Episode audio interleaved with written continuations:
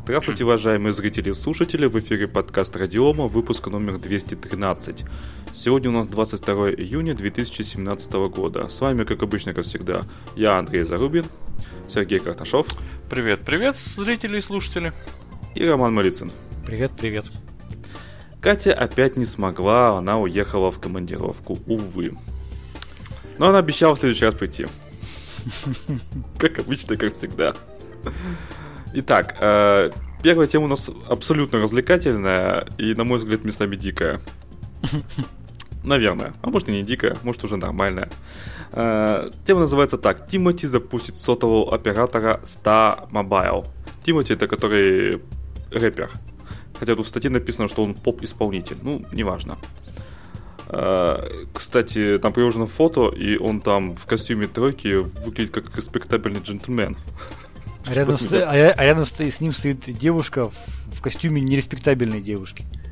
Да? А просто С пониженной тут... социальной ответственностью. А, тут да. просто обрезано, поэтому я не вижу. Ну, ну, поэтому обрезано, потому что она там стоит э, в костюме Понятно. нереспектабельном. Понятно. Так вот, значит, э, Тимати с... Э, ком... Точнее, группа компаний, основанная Тимати. Группа компаний называется Black Star, Black Star, черная звезда, отличное название. И компания Atlas. Atlas это э, виртуальный оператор.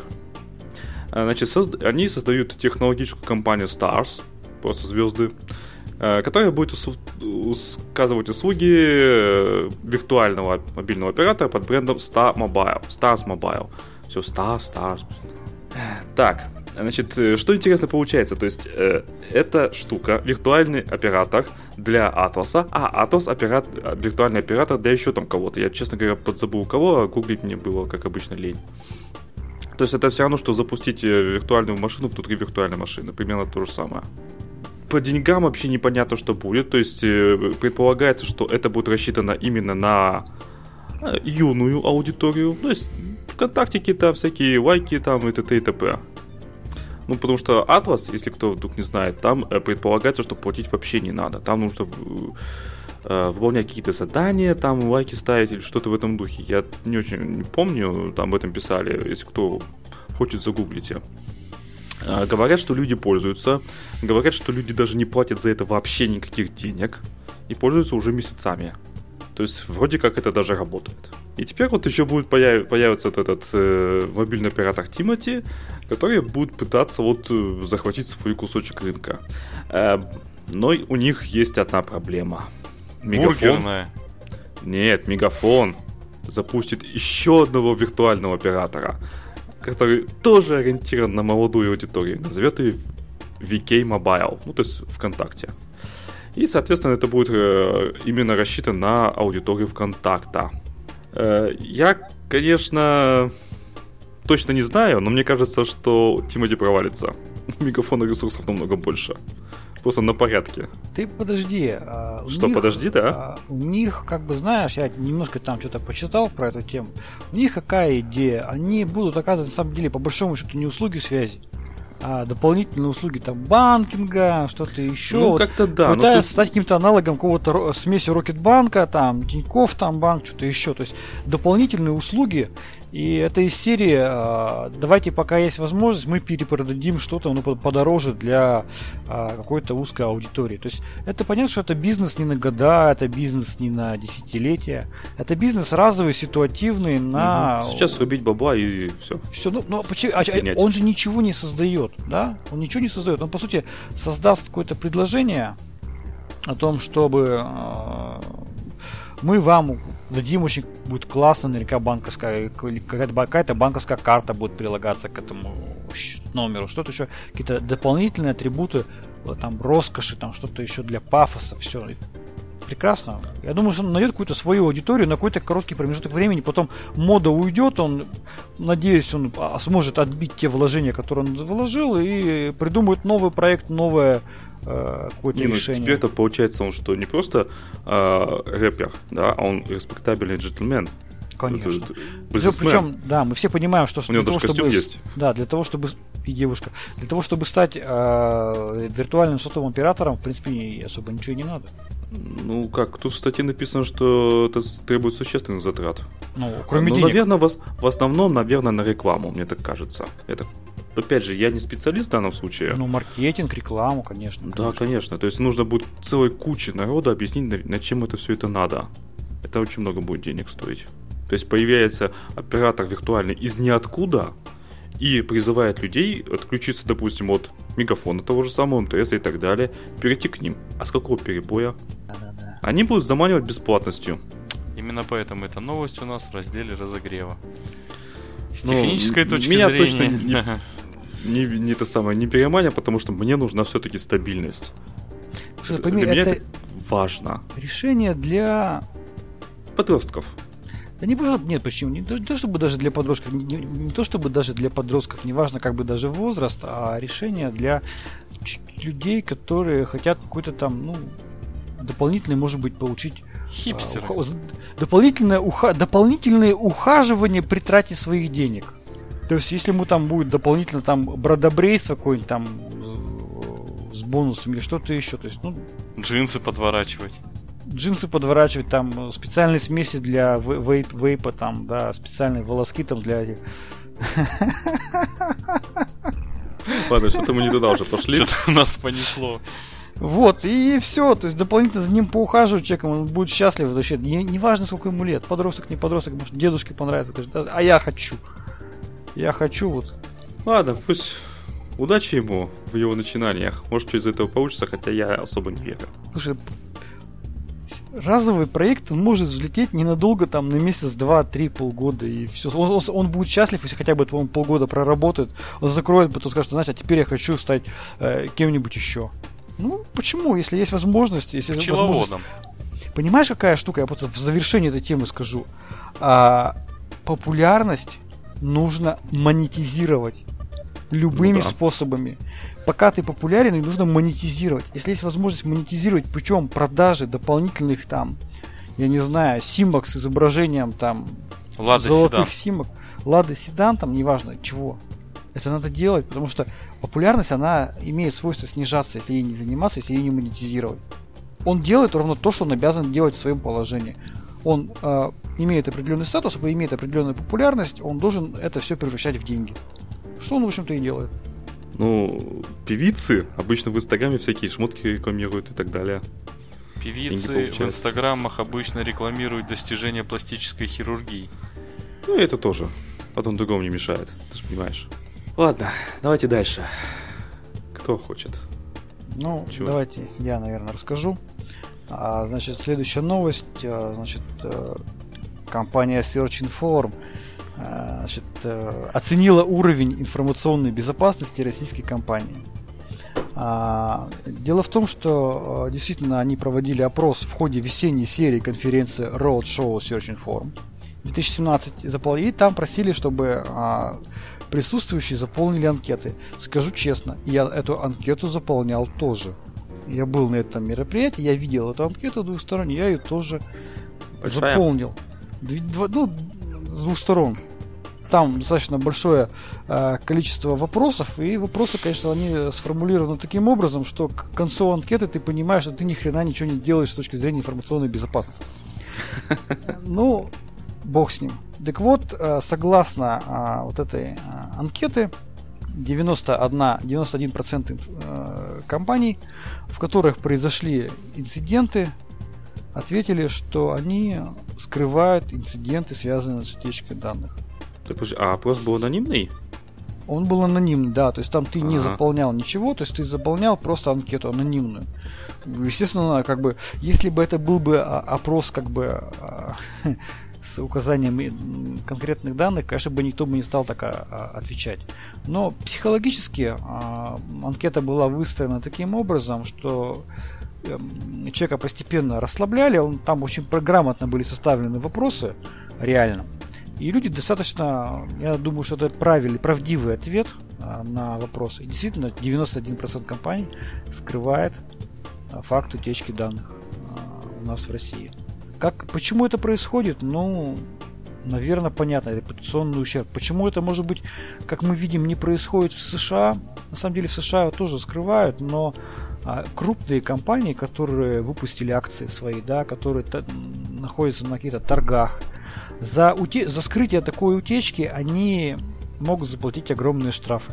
А в том числе получить уголовные преследования, потому что очевидно, что э, финансовый рынок публичный, да, вот эти акции, он сильно зависит от э, правдивой информации.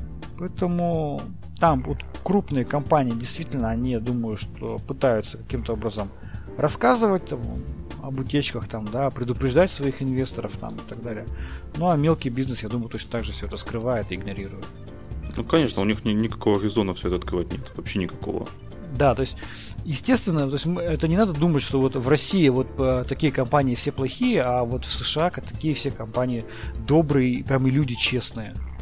Дело в том, что честно. если бы они были бы кристально честными людьми в США, там не было бы таких больших драконовских штрафов, там и не было бы э, возможности уголовного преследования. Как раз таки э, вот наличие вот этой э, вот этого меча над головой в Европе, в США, оно, так скажем, гарантирует принудительную честность в определенных случаях. Я думаю, что если у нас будут приняты точно такие же законы, у нас точно так же крупные компании будут рассказывать. Ничего, не, люди везде одинаковые, и, в общем-то, ничего не меняется. Я думаю, что в, даже в каком-нибудь госоргане а, произойдет утечка или какой-то вирус в край. Вот сколько вы слышали, чтобы какой-нибудь госорган официально признал, прям официально, что у них, да, в госоргане покрошило все вон краем. Да никто, по-моему, не признал официально. Никто не признал. Максимум сказали, у нас возникли технические сложности, но атаку, мы, атаку вируса мы отбили. Это вот максимум того, что я слышал. ЦБ сказал, атаку вируса мы отбили. А что под этим скрывается, непонятно. Ну, Тут наверное, что, восстановили все из бэкапа? Админу почки отбили. Нет, админ не ложился спать, пока не восстановился из бэкапа. На самом деле, вот э, про ситуацию с Вонокраем можно сказать следующее, что официальной информации о том, что Вонокрай был, э, я ни про какие госорганы не слышал, но неофициально неофициально. Там, ну, все же как бы администраторы друг друга знают и так далее. То есть могу сказать, что существенно он затронул. Существенно. Могу сказать, что он очень существенно затронул не только госорганы, но и, и, и прочие другие структуры значимые и важные. И как кому-то даже что-то, возможно, и оторвали. Кстати, хочу сказать, что мелкий бизнес, с которым я работаю, похоже, вообще не затронуло. То есть я был практически в шоке. Я думал, будет шквал. Чисто, вообще. Так доменов Тишина. Нету. Да если нет домена в мелком, малом бизнесе, ну, как он его затронет? Ну как, через почту там хоть как-нибудь, я не Слушай, знаю. Ну, ну разовый компьютер, все. В общем, тишина. Весь-то прикол-то, видимо, и был в этом, а, когда а, у тебя в корпоративную сеть попадает этот вирус, ты вроде понимаешь, что все, начинаешь восстанавливать из бэкапа, пока ты все это восстанавливаешь из бэкапа, он еще 20 компьютеров заразил. Пока ты их лечишь, у тебя те, которые компьютеры, которые ты до этого вылечил, они повторно заражаются. Так и это, ты бегаешь. Это надо отключать всю сеть сначала. Да. И только потом что-то делать. Ну, люди же поначалу даже не понимали этого. То есть, о, заразили, вы раз, раз, накатил из бэкапа и все. Как бы даже не были к этому готовы. Не, то есть, потом уже пришло осознание того, что а, ситуация намного сложнее. И что надо действительно вырубать. Но поначалу было время потрачено в том числе на то, чтобы раскатить бэкап, потом прийти на другой компьютер, выяснить, что у тебя на, на первом все повторилось, вернуться, отключить все, и только после этого ну да, ситуация с WannaCry ем достаточно серьезная. У нас как-то это все действительно в новостях все тихо прошло, но у меня есть причина утверждать, что на самом деле пострадали очень многие. Просто Сегодня читал новость, что в Австралии э, отключилась сеть э, этих дорожных видеорегистраторов, ну этих камер из Авона край. Вот. Ну, в целом, давайте еще новость, чтобы закончить. Какие еще, какую еще статистику значит, представили посетители вот, мероприятий а, о том, что значит, наиболее часто утекала информация о клиентах и сделках, утекала техническая информация, коммерческая тайна. Меньше всего утекали персональные данные и внутренняя бухгалтерия. И 46% э, виновников э, инцидентов становились обычные рядовые сотрудники. Руководители в 17% случаев, ну и все остальные том числе системные администраторы 7%, бухгалтеры 8%, подрядчики сторонние 5%, внешний злоумышленник 6%. То есть руководители и рядовые сотрудники составили э, более 50% э, причин утечек информации.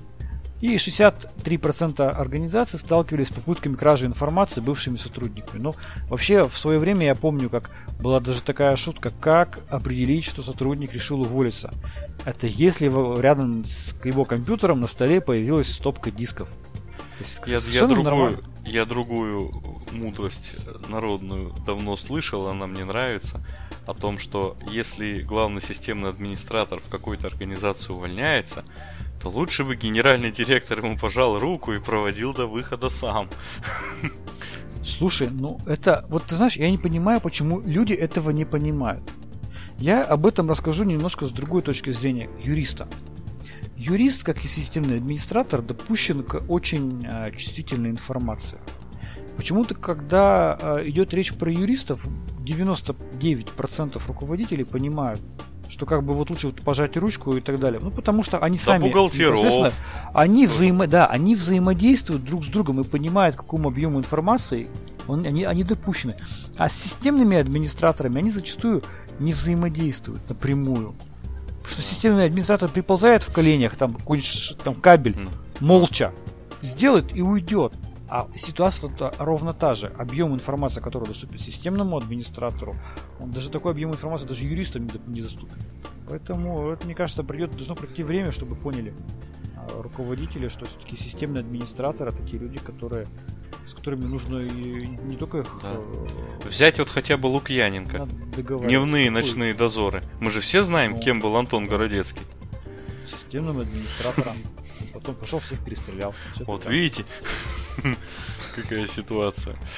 Ну, давайте мы уже на биткоины плавно сойдем. Да. Расскажите, Вообще, что там с биткоином? Давайте я расскажу. Значит, э, да. как, как я, э, так скажем, пришел вот к пониманию того, что сегодня происходит с биткоинами. Где-то недели две или три назад мне позвонил человек, который, ну, назовем его условно журналистом который мне позвонил и сказал, слушай, говорит, ты слышал, что такое есть такие вот биткоины? Я говорю, ну да, слышал.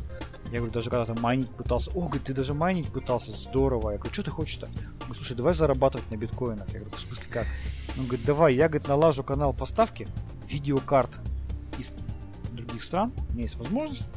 Здесь они вроде как бы это актуально, хорошо продаются давай быстро-быстро, значит, э, найдем деньги, и там на сколько-то сот тысяч мы закупим этих видеокарт, и тут их быстро продадим. А я тормознул, потому что мне как бы этим заниматься было ну, как, вообще неинтересно, и как бы другие есть задачи, чем э, разбираться, какой сейчас э, какая криптовалюта, какими видеокартами лучше майнится, может быть там не видеокарта, а другие там осики там и так далее. То есть, как бы, ну, посмотрел на все это. И вот буквально вчера выходят новости о том, что все, дефицит видеокарт.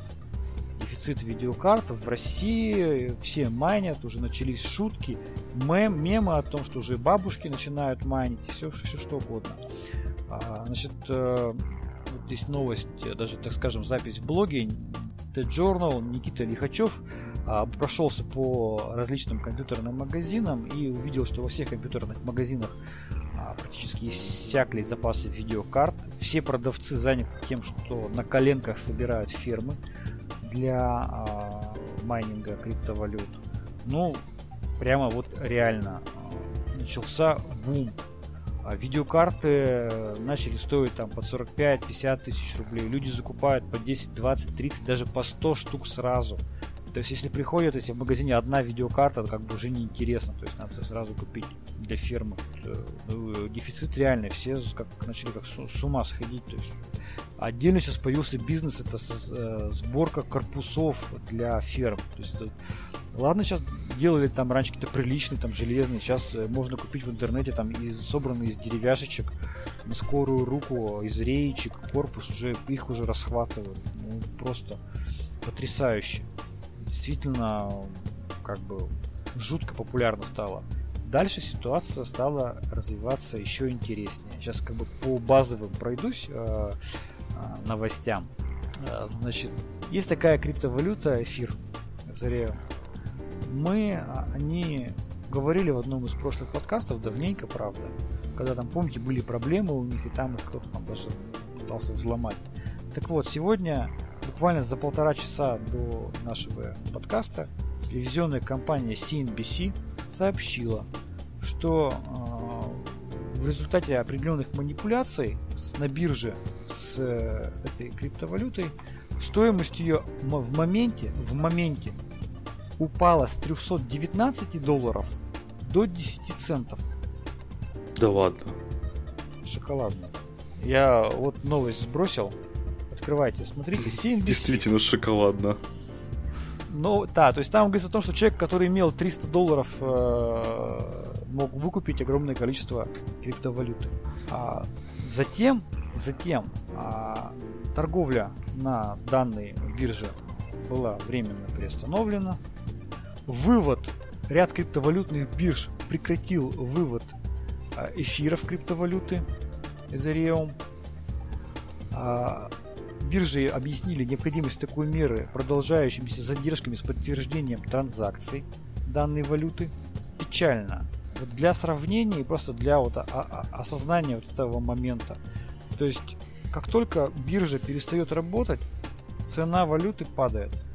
Представьте себе, мы когда торгуем нефтью, ведь биржа перестала работать, и мы не можем купить нефть. Что с ценой на нефть станет? Она растет. возрастет. Она растет. Данном же случае криптовалюты, которые ничем не, подвер... не подтверждены их реальная ценность, а их реальная ценность подтверждена только удобством расчетов, цена их падает в моменте с 400 долларов, а до этого они стоили 375 долларов. Она падает до 10 центов, господа, на минуточку. А это все потрясающе.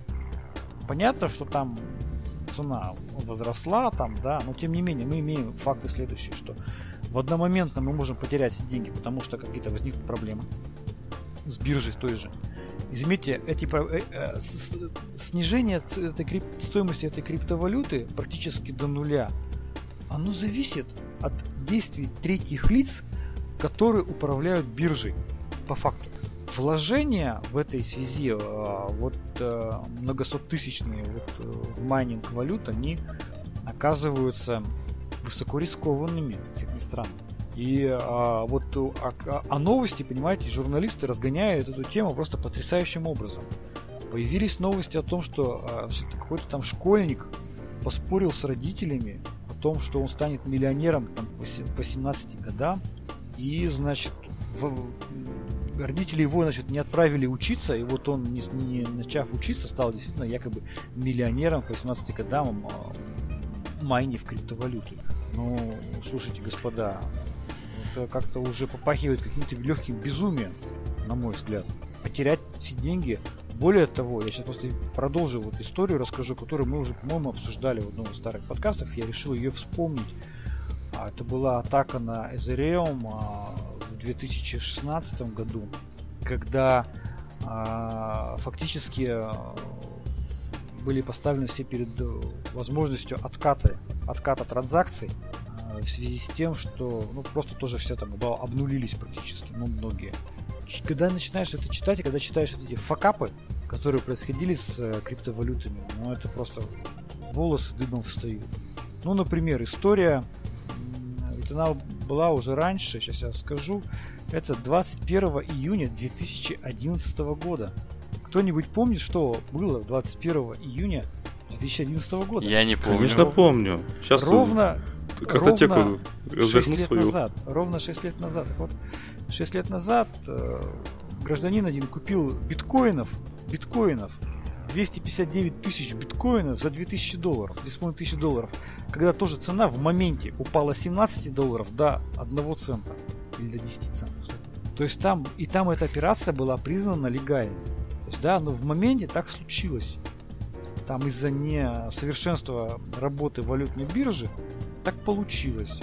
Ну, то есть мы имеем дело на самом деле с большим финансовым пузырем. И не более ну, Мое мнение, мое мнение такое. То есть, да, тема интересная, но не надо делать из нее э, решение всех проблем. Тема интересная, она должна развиваться, и, но ею должны заниматься профессионалы, я думаю, так в итоге и будет. Думаю, что вот эти люди, которые сейчас э, в бешенстве вкладываются, вкладывают свои деньги в майнинг криптовалют, они потеряют свои деньги, видимо, а профессионалы, которым занимаются этим профессионально, они будут этим заниматься дальше. Еще хочу рассказать один момент. Сейчас э, почему происходит падение криптовалюты, цены ее, когда биржа останавливается? В том числе потому, что этих криптовалют сейчас очень много. Zcash, биткоины, лайткоины. Лайткоины, у всех свои какие-то преимущества. Кто-то делает анонимные транзакции, по каким-то нельзя проследить даже эти транзакции. Так вот, люди сейчас майнят разные криптовалюты одновременно, 3-4 криптовалюты. И как только возникают проблемы, и даже на минутку возникли проблемы какой-то криптовалюты, что все делают? Все сразу сливают эти криптовалюты и бегом бегут на другую криптовалюту. Вот, вот оно так и есть. И как бы завтра, причем создание криптовалюты, как оказалось, в общем-то, никакой проблемы себя не, не составляет.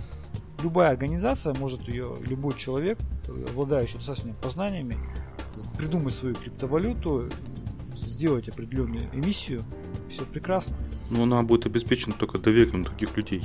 Не верят. Все, все криптовалюты либо, обеспечены либо только до, этим. Либо, да, да, да, либо доверием других людей, либо не, она будет, может быть обеспечена недоверием и другим криптовалютам. Ну, то есть ты понимаешь, ты выпускаешь, э, придумаешь свою миссию. Вот так представим себе на минуточку, что мы все сильны. Мы выпустили свою новую криптовалюту, провели какую-то эмиссию, и одномоментно обвалили все другие биржи на минуточку. Минут на 10. Куда все побегут? Неужели нам доверяют, что мы единственные не обвалились? Ну, я так, для примера. Технологически совершить обвал э, крупных бирж ну, проблем не составляет, особенно для государств.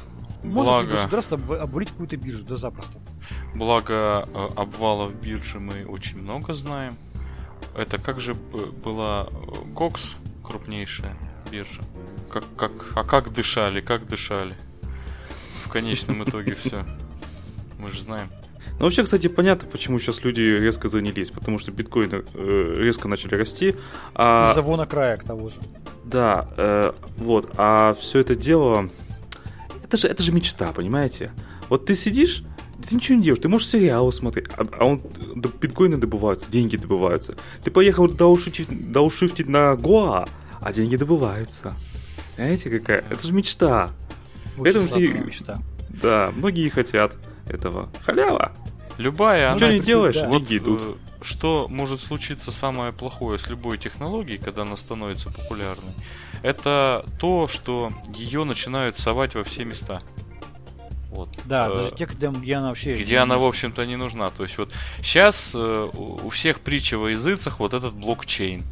Господи, что такое, ну куда только его не, засол, не засунули уже. Это То очень есть, модно. Да, эта вещь, она имеет строго определенный, э, строго определенную область применения. Вот, поэтому, когда у человека в руках молоток, то ему даже шурупы гвоздями кажутся. Поэтому, если вот он знает, что такое блокчейн, он его при, пытается применить ко всему.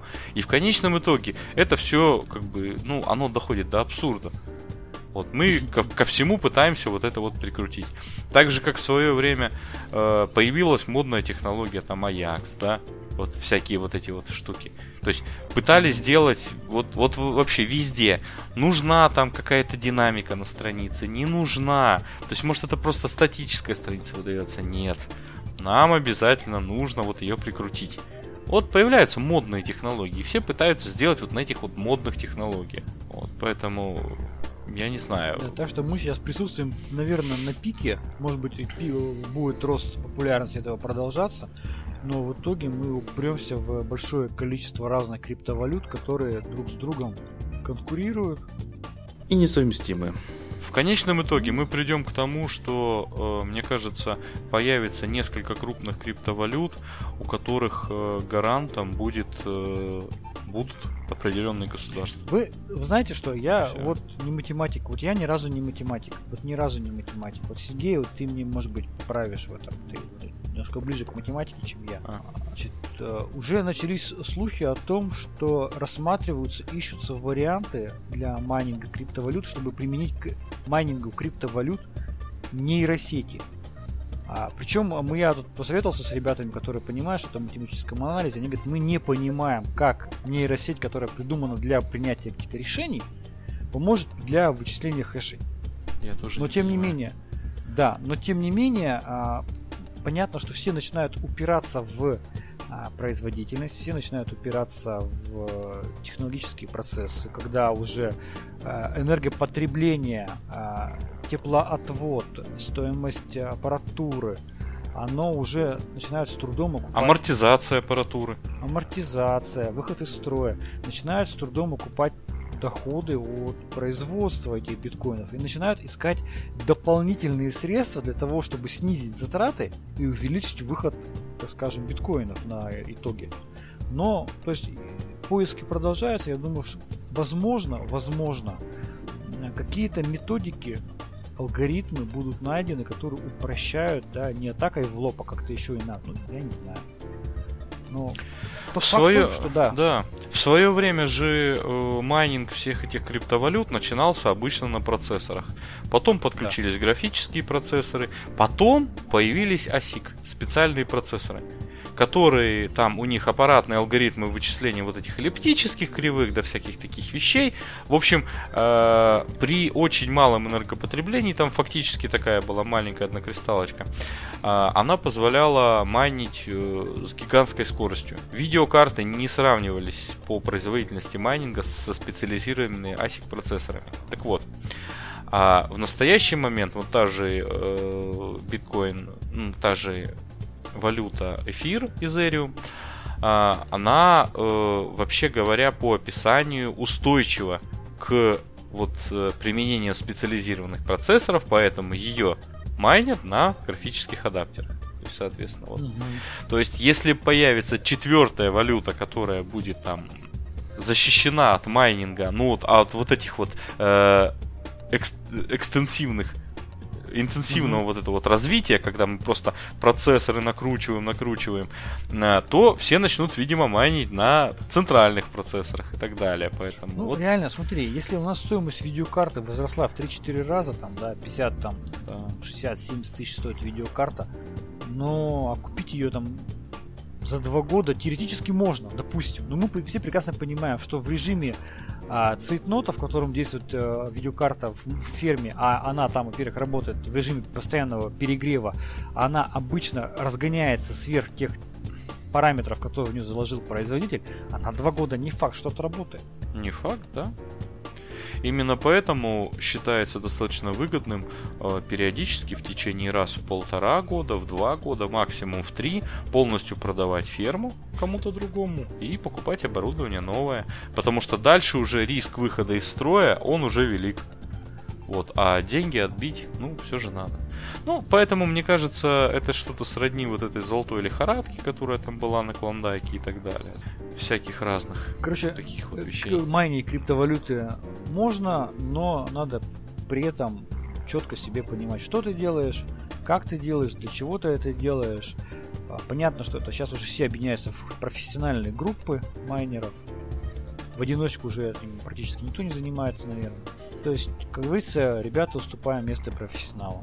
Если мы профессионалы, как говорится, welcome, добро пожаловать. Если мы, извините меня, вот я вот простой там гражданин и никогда этим не занимался, я уже, наверное, вкладываться в это не буду.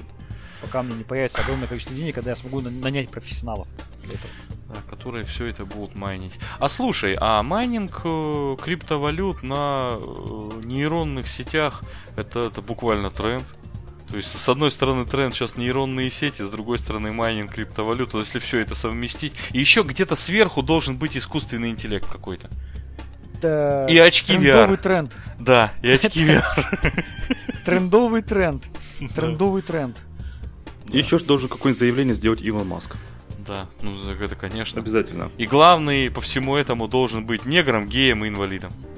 Точно, Илон Маск сказал, что, что это валюта Нет, будущего. Он сказал, да, что сейчас будет развивать нейроинтерфейсы. То есть, видимо, мы будем майнить сразу из головы. Головой. Точно. Там, кстати, кстати, а вы, а вы зря смеетесь, кстати, есть фантастический рассказ, а, где, а, значит, людей а, используют как вычислительный центр для в космических кораблях. То есть э, вот этот вычислительный центр, человек, у него подключается как в матрице вот этот шнур Слушай, это, затылок. это знаешь, что такое? Есть тема этот, Warhammer, по-моему, Warhammer да, 4000. Да, да, наверное. 40, вот. 40 тысяч. И там вот он, весь вот полет мозг используется вот именно как вот ну, шикарный, шикарный вычислительная его штука. Я вообще обожаю Warhammer, после мне рассказывали, прям вспоминаю да. бешеные картины, картины космических баталий из этого, из этой Warhammer а. эпопеи. Так что ничто не ново, как да, ничто не ново. Ну ладно, давайте мы про криптовалюты завяжем уже, все там с ними понятно. То есть мы сейчас переживаем некий бум, который черт его знает, во что это все выльется.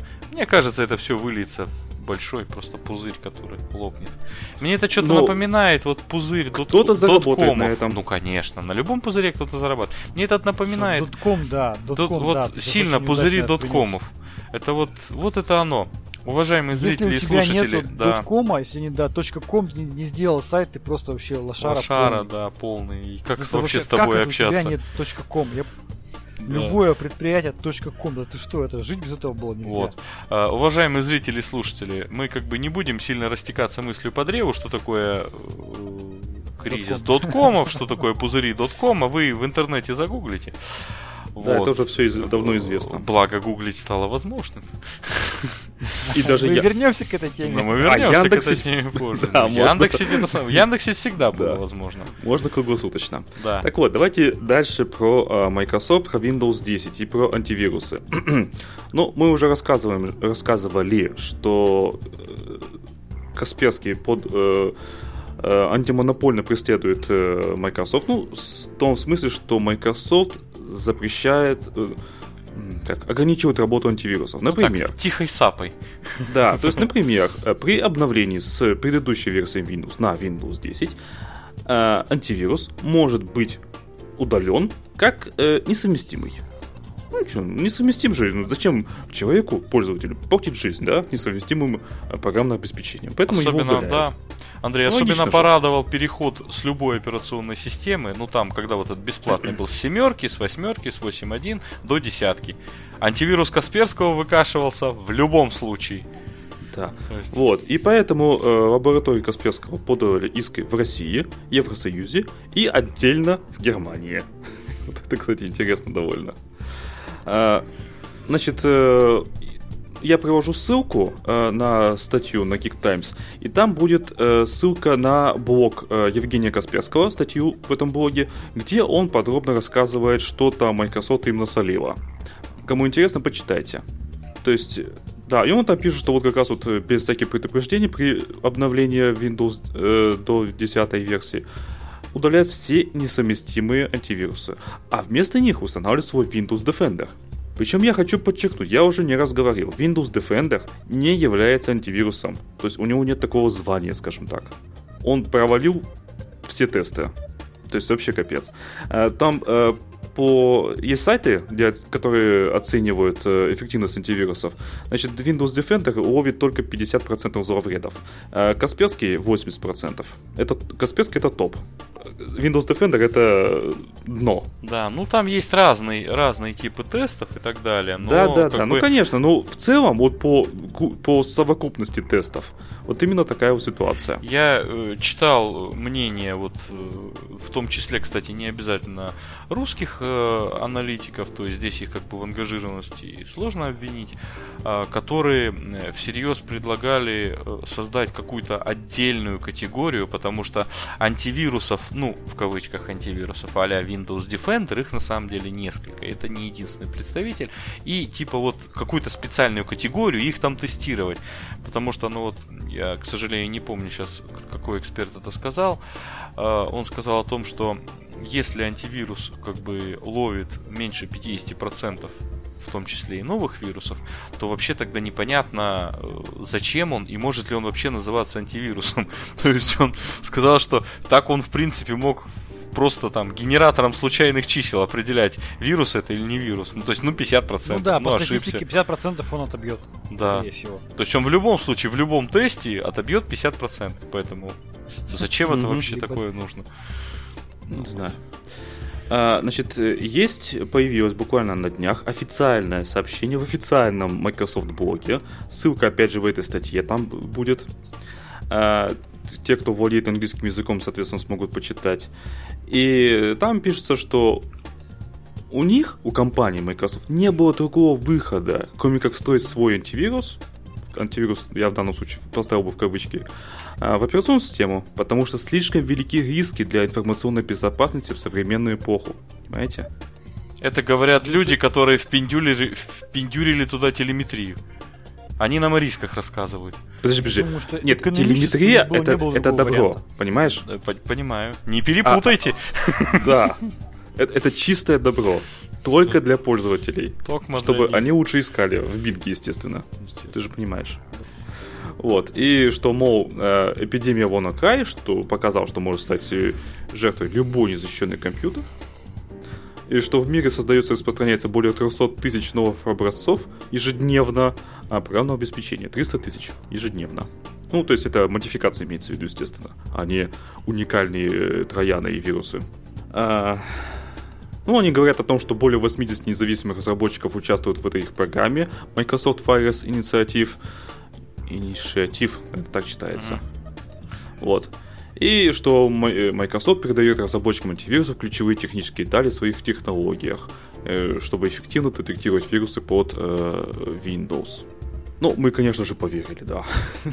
Я могу прокомментировать таким очень кратким выражением, что по факту я вижу, что в данном случае Microsoft заботится не о пользователях, а о себе.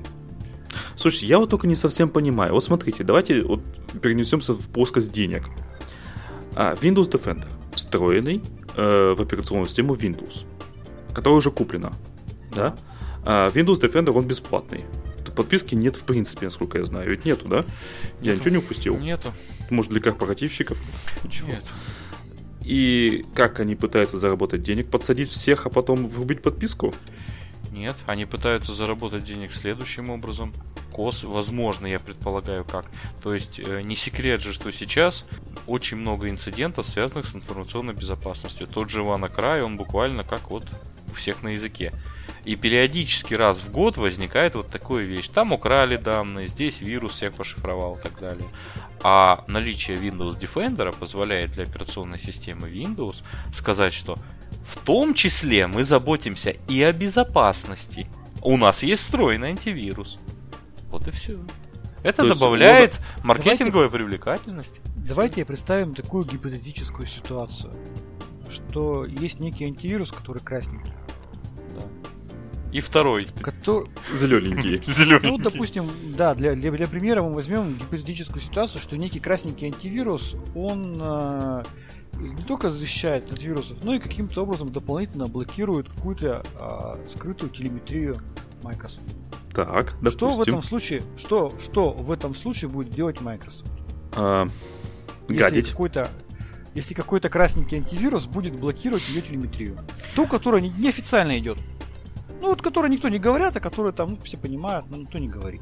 И никто не признается. Никто не признается. Что будет делать? Годить. В общем-то, вот все, я, все, что я хотел, я сказал. Вот мы, наверное, это что-то и подобное видим.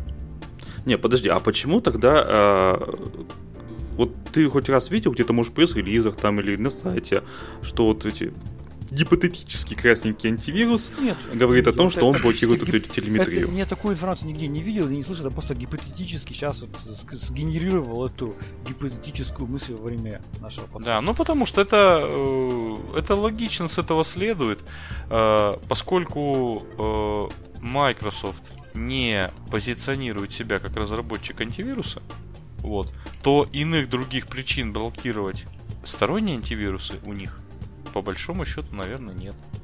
Ну, получается вот так. Мы имеем то, что имеем. Но в данном случае, вы же правильно сказано, что это наплевательское отношение к своим же пользователям, потому что это плохое э, ПО. Это плохое. Давайте так, как у нас происходит защита от вирусов? Вот когда вот прям садятся такие большие тертые дядьки, ну как, сначала все заражаются трояном, потом э, антивирусные компании судорожно пытаются найти решение. Все, все понимают, что когда уже ты уже там раз 20 побывал под э, вирусным заражением, все начинают думать, так, первое, что нам нужно сделать? Мы все понимаем, что наиболее популярные антивирусы они имеют такие вирусы, которые пишут специально под них, которые чтобы прям не, не определял, чтобы либо зелененький антивирус не определил. То есть мы должны что иметь? Мало того, что мы должны иметь хороший современный антивирус, мы должны иметь э, шалонированную защиту для крупной организации, которая использует 2-3 антивируса. Именно так. На веб-сервере, да, это... на почтовом сервере. Да, 2-3 антивируса, шалонированная защита, и таким образом мы получаем себе защиту от вирусов, которые пишутся под конкретный. Два да, презерватива, бокситная смола и никаких контактов. Да, да, да, да, да. А что нам предлагает Microsoft? Он предлагает нам отбросить весь наш опыт, который люди получили за 20 лет регулярного заражения всякими вирусами, сказать, ребятки, теперь у вас будет один правильный антивирус. Ну, это несерьезно, господа. Это не наши методы. А, ток, ток, токма хардкор, токма Linux. Там их вообще нет. Ну, не, не, не, подождите, подождите. Тут э, не так давно а одна из хостинговых компаний была заражена крипто вымогателем. Заплатила вымогателям э, миллион Я долларов. Я могу сказать, да, что... На Linux, Linux. В данном случае, в данном случае, в защиту Linux я скажу, что черви а именно тот вирус был по факту червем сетевым, который через сетевую уязвимость проникал, пусть даже это та же самая. А они были всегда. Самый первый вирус в мире, он был именно под Linux, но он был червем, он то же самое делал. Вирус а, Морриса, видимо, бы... ты хочешь сказать. Да, да, все правильно, вирус Морриса. Червь Морриса. Червь Морриса. Червь, червь Морриса, да, да, то есть, ну, да, действительно, черви существовали для Linux всегда, но как бы вирусы, которые классические, вот, э, виндовые, а, они так под э, Linux особо и не появились. То есть, если мы начнем отсчитывать время не из когда, там, всех говорят, вот, Linux еще не популярен, но давайте с 80-х годов, когда самый первый вирус появился, червь под, под Unix. Извините, ребята, прошло уже сколько уже лет 40-50, да? Я плохо считаю в голове. 30 вечер. с копейками. Ну, 30. Ну, да, с 80-х годов пока что мы особого пика и роста даже тех же червей не видим. Значит, как говорил Жванецкий, что-то дело в консерватории где-то. Не, ну, ну есть же стандартное объяснение. Linux это неуловимый Джо. Нет, ну, не нет, ну да, в случае да, да. десктопов, ну, ну подождите, Слушай, в случае десктопов с этим не поспоришь, но в случае серверов тут как-то очень Или спорно. роутеров, есть же массовое заражение да. роутеров. Да. Помните? Ну, массовое заражение роутеров, роутеров они... А веб-камеры, на чем они работают, а? Ну, на что-то похоже, на чем-то похоже на Linux. Ну, вот у этих всех устройств у них одна глобальная проблема. На них очень сложно обновления ставить, и ставятся они далеко не автоматически. Поэтому... Это да. Это ну, давайте мы уже расскажем про угрозу Третьей мировой войны. В продолжение, да, видимо, этой новости. Значит, у нас Евгений Касперский ну, я так полагаю, что он просто давал комментарий э, журналистам, ну и сказал следующее, что надеюсь, что кибероружие никогда не будет применено одним государством против другого или одним альянсом. Ну, видимо, полагается, например, например условно там Североатлантический альянс против другого альянса. Потому что кибероружие это штука очень опасная, во всяком случае из того, что я знаю. Думаю, будет так же, как и с ядерным оружием. То есть, э, по сути, данные слова Евгения Касперского были журналистами а, прокомментированы, даже проинтерпретированы о том, что вот Касперский назвал реальной угрозу Третьей мировой войны из-за столкновений в киберпространстве, потому что он, по сути, приравнял а, владение кибероружием как некому владению какого-то аналога ядерного оружия. Наверное, а, в какой-то степени он недалек от истины, потому что, как показал тот же вирус WannaCry, когда он распространился после, через два месяца после выхода официальных обновлений, да, и при этом подкосил огромное количество различных информационных систем, что бы было бы, если бы этот вирус вышел с уязвимостью а, нулевого дня. Вышел бы с уязвимостью нулевого дня, когда еще даже вендор не понимает, что с этим делать, когда нету апдейтов, когда и а если бы его еще не просто бы выпустили, а если бы его профессионально бы просто внедряли в различные структуры целенаправленно, масштабированно, у нас бы легла вся инфраструктура информационная, наверняка в мире, так скажу, или большая часть этой инфраструктуры. Это могло бы вызвать аварии на технологических объектах, атомных станциях, все что угодно. Разрушение, а сейчас у нас все, все, все, все, все же у нас централизовано. У нас сейчас как модное слово? Какое у нас есть в IT сейчас самое современное модное слово? Гиперконвергентность. гиперконвергентность, вот Сергей кивает, он понимает, о чем я говорю, это а, предоставление возможности управлять, управлять всем из одной точки. Удобно, Сергей, вот для тебя как системного администратора? Жутко удобно? удобно, жутко удобно. Да. Я знаю э, компании крупнейшие российские, которые говорят, у нас сейчас всей инфраструктурой управляет полтора землекопа. Да. Нам это очень удобно. Это потому, что они в свободное от работы время э, копают землю, да? Я, я даже скажу больше. Есть гигантские инфраструктуры, которыми управляют три коллеги, нанятые на аутсорсе. Да. О чем и речь. То есть, понимаете, для того, чтобы теперь э, поставить на уши, на колени, на любую другую, или посадить на ржавый гвоздь крупную инфраструктуру информационную, не нужно делать сильно больших телодвижений. У тебя будет одна точка отказа. Что у тебя есть одна точка, откуда ты всем управляешь. Это очень удобно и очень опасно. Остановить систему банковских платежей запросто. По большому счету. SWIFT отключите от SWIFT. В... кто-нибудь. А в России вообще отключите. хорошо. Ну, условно говоря. Ну, SWIFT там кого-то еще. И что мы получим? Реально, угроза такая есть, и э, действительно, видимо, будут какие-то договоренности между крупнейшими государствами, которые владеют хорошим крупным архивом кибероружия, о том, что, наверное, давайте как бы будем пакостить, но в меру. Не сильно. Да. В меру, да, но чтобы не вызывать действительно, ну, я могу такую гипотетическую ситуацию представить, да, сегодня много таких гипотетических ситуаций, что кто-то взял и остановил э, ключевые информационной системы в какой-то стране, обладающей ядерным оружием. Они прекрасно понимают, что это нападение, это нападение, которое вызовет за собой кучу человеческих жертв. Что будет сделано? Будет э, удар ядерным приравнено. То есть вот, пожалуйста. То есть, те, те, теоретически это может повлечь за собой Третью мировую. Теоретически. Но я думаю, что на самом деле руководители всех крупных стран, они в большинстве своем неадекватные. Думаю, что, конечно, такого не будет. Но теоретически это да. Я это... думаю, что они уже договорились на думаю, этот счет. Договорились, да. Да. Вот. Ну, теоретически Евгений Каспер сказал правильную вещь. Теоретически это возможно. Это может послужить причиной, что иного выхода у государства, кроме как ответить ядерным оружием, не останется. Или каким-то да. иным высокоточным. Ну, давайте мы будем Ой, считать, видели этот это... Форсаж 8?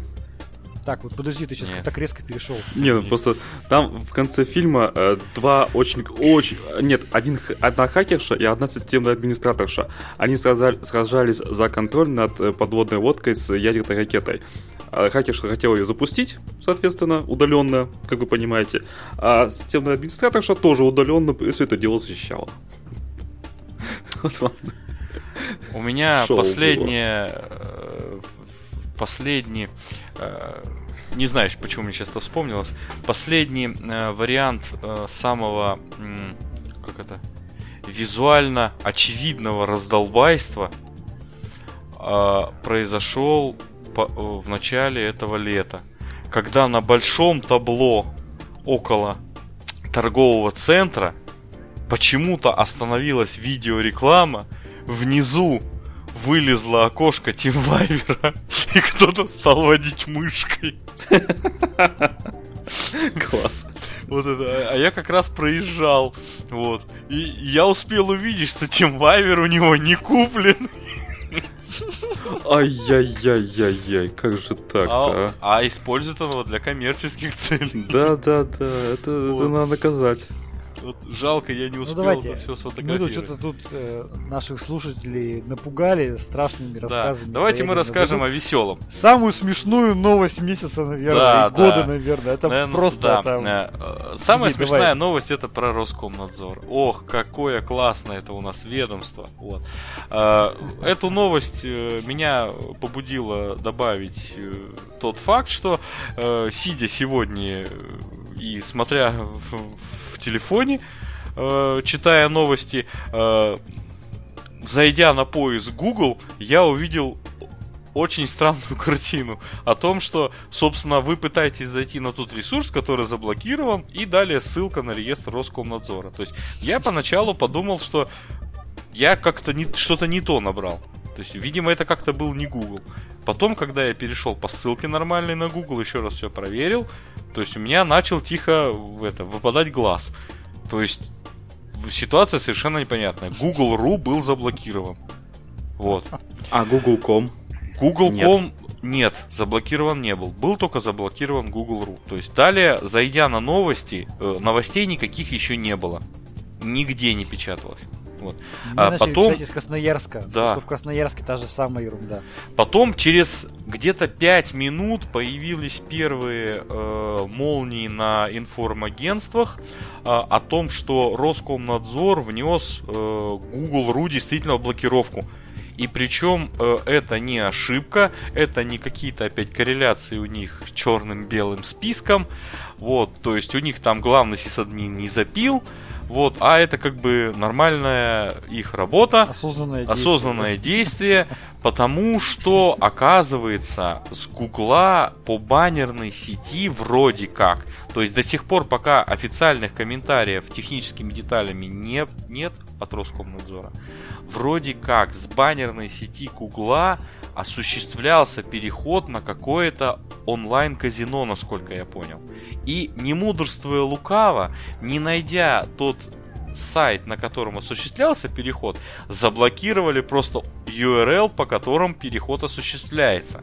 А URL это Google, Google и так далее. Google.ru. Да, там редирект и так далее. И просто заблокировали google.ru. А поскольку ну, эта система уже достаточно у нас у провайдеров стандартизирована, все это моментально разошлось. И далее я читаю в новостях, начинается просто шквал новостей о том, что различные провайдеры, то есть присылают скриншоты.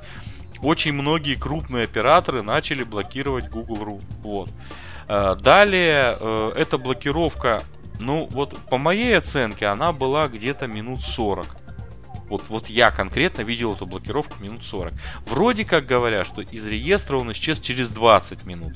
Ну, видимо, это связано с тем, что пока там перечиталось, пока все переплеменилось у провайдеров. Вот. Вроде как Роскомнадзор прокомментировал это тем фактом, что э, блокировка снята, потому что баннерная сеть Google убрала это. Все. Вот. Ну, э, погоди, вот позднее глава Роскомнадзора Александр Жаров привел свою версию инцидента о том, что у Google стоял редирект сайта букмекерской компании, поэтому операторы начали его блокировать. Google уже убрал редирект, проблема была решена. То есть э, существуют какие-то уже, знаешь, уже две э, различные версии, да, о том, из-за чего все это произошло. Официальное, да, и неофициальное. Я предлагаю просто, вот я как юрист, как юрист выскажусь. Я постараюсь как бы здесь быть нейтральным вообще ни к одной из сторон.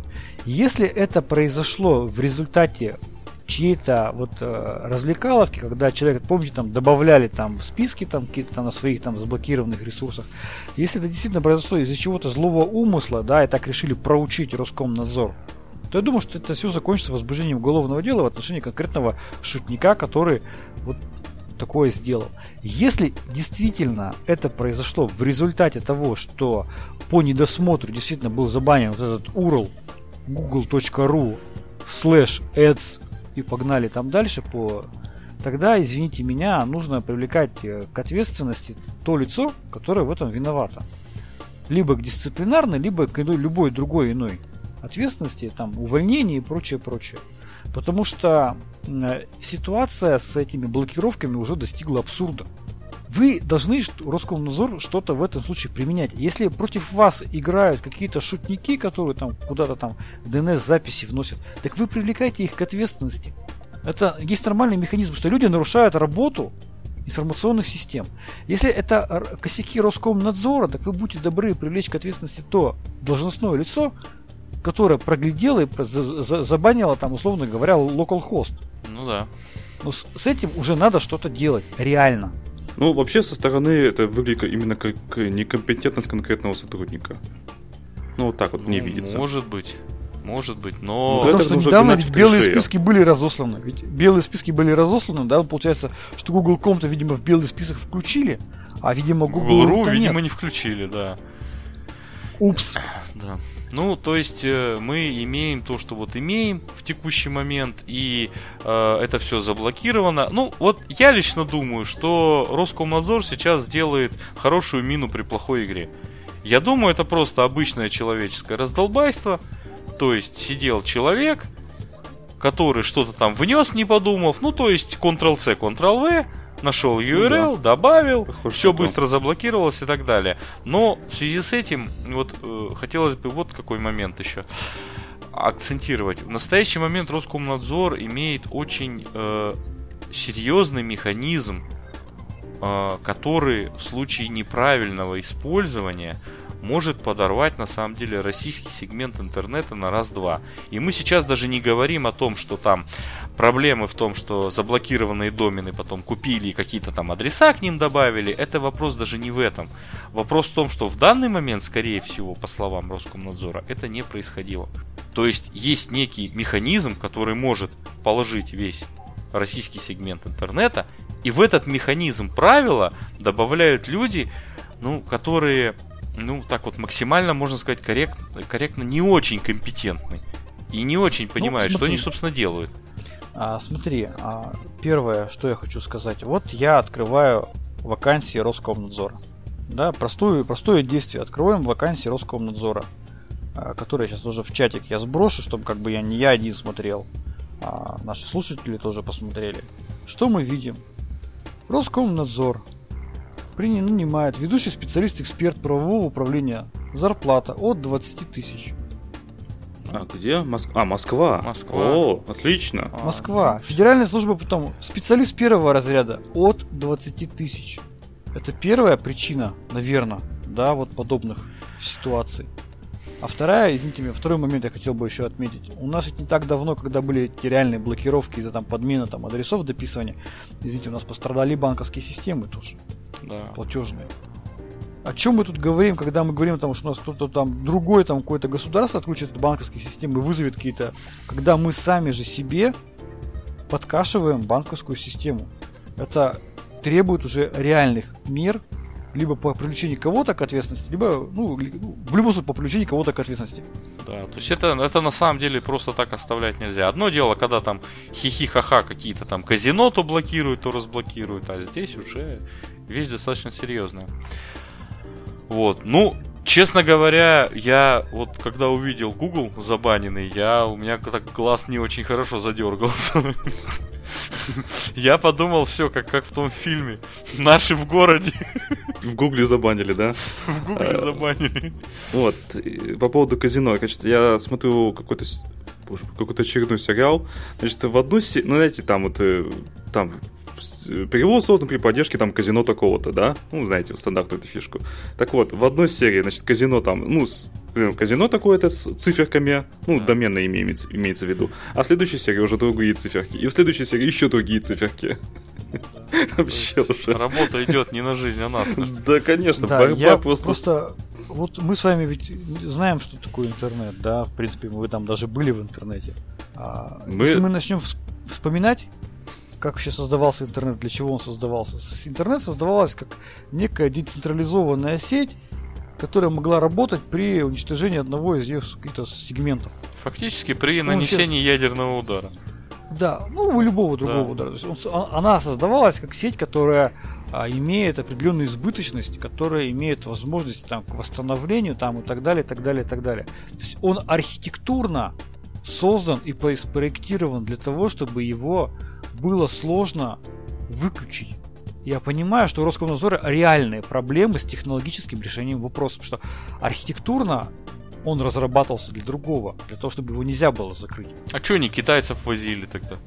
Вот сделали бы как у китайцев. китайцев. А то пытаются, я извиняюсь, Китае... сову на глобус натянуть. В Китае, я так понимаю, люди, которые хотят иметь доступ к интернету, они его имеют. Да. И никто не заморачивается. Да-да-да, знаем, через двойной VPN. Слыхали. Знаем. Но не суть. Суть в том, что действительно интернет он как бы так создавался, чтобы быть как бы более устойчивым к таким действиям. Поэтому я думаю, мы будем наблюдать в дальнейшем различные попытки контролировать эту ситуацию. Не знаю. Ну, короче, пока не будут приняты какие-то меры по привлечению лиц с той или с другой стороны к ответственных в этой во всей ситуации, так оно Это вот вся фигня так и будет продолжаться, да. Ну, поймите, если действительно взяли э, какого-нибудь шутника и посадили его лет на 10, наверное, случаев э, попыток со, со стороны школьников доказать Роскомнадзору, что он плохой, поуменьшится. Если возьмут и уволят десяток сотрудников Роскомнадзора, ну, то, наверное, ну, оставшиеся тоже будут... По поуменьшится. Наверное, оставшиеся будут работать адекватно. Ну, давайте мы на этой положительной ноте. А, что у нас еще Очень полезность? веселая новость. Что там полезность?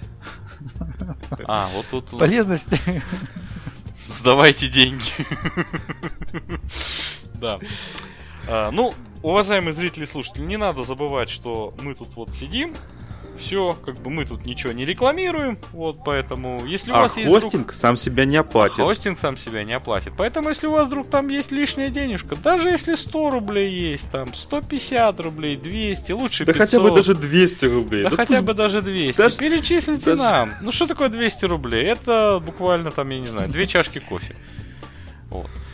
Не очень хорошо. Вот. А мы будем рады, мы оплатим хостинг, мы оплатим домен, ну и выпуски дальше будем продолжать. Мы даже, подожди, мы э, вынуждены, мы отключили систему комментариев на сайте да. из-за финансовых проблем. Мы да. перешли да, на даже... бесплатную систему, да. точнее бесплатную для одного сайта, а так она тоже платная. Да. То есть, да, как бы не надо понимать, что да, у нас даже система, э, хороший плагин для комментариев на сайте, он тоже требует денежек. Да. Все требует. Их на самом деле надо немного, но с другой стороны они постоянно. Поэтому зрители и слушатели имейте в виду. У нас там на сайтике есть как нам помочь. Заходите, перечисляйте, все будет хорошо. Да. С вами был подкаст Радиома, выпуск номер 213. С вами были, как обычно, как всегда, я, Андрей Зарубин, Сергей Карташов.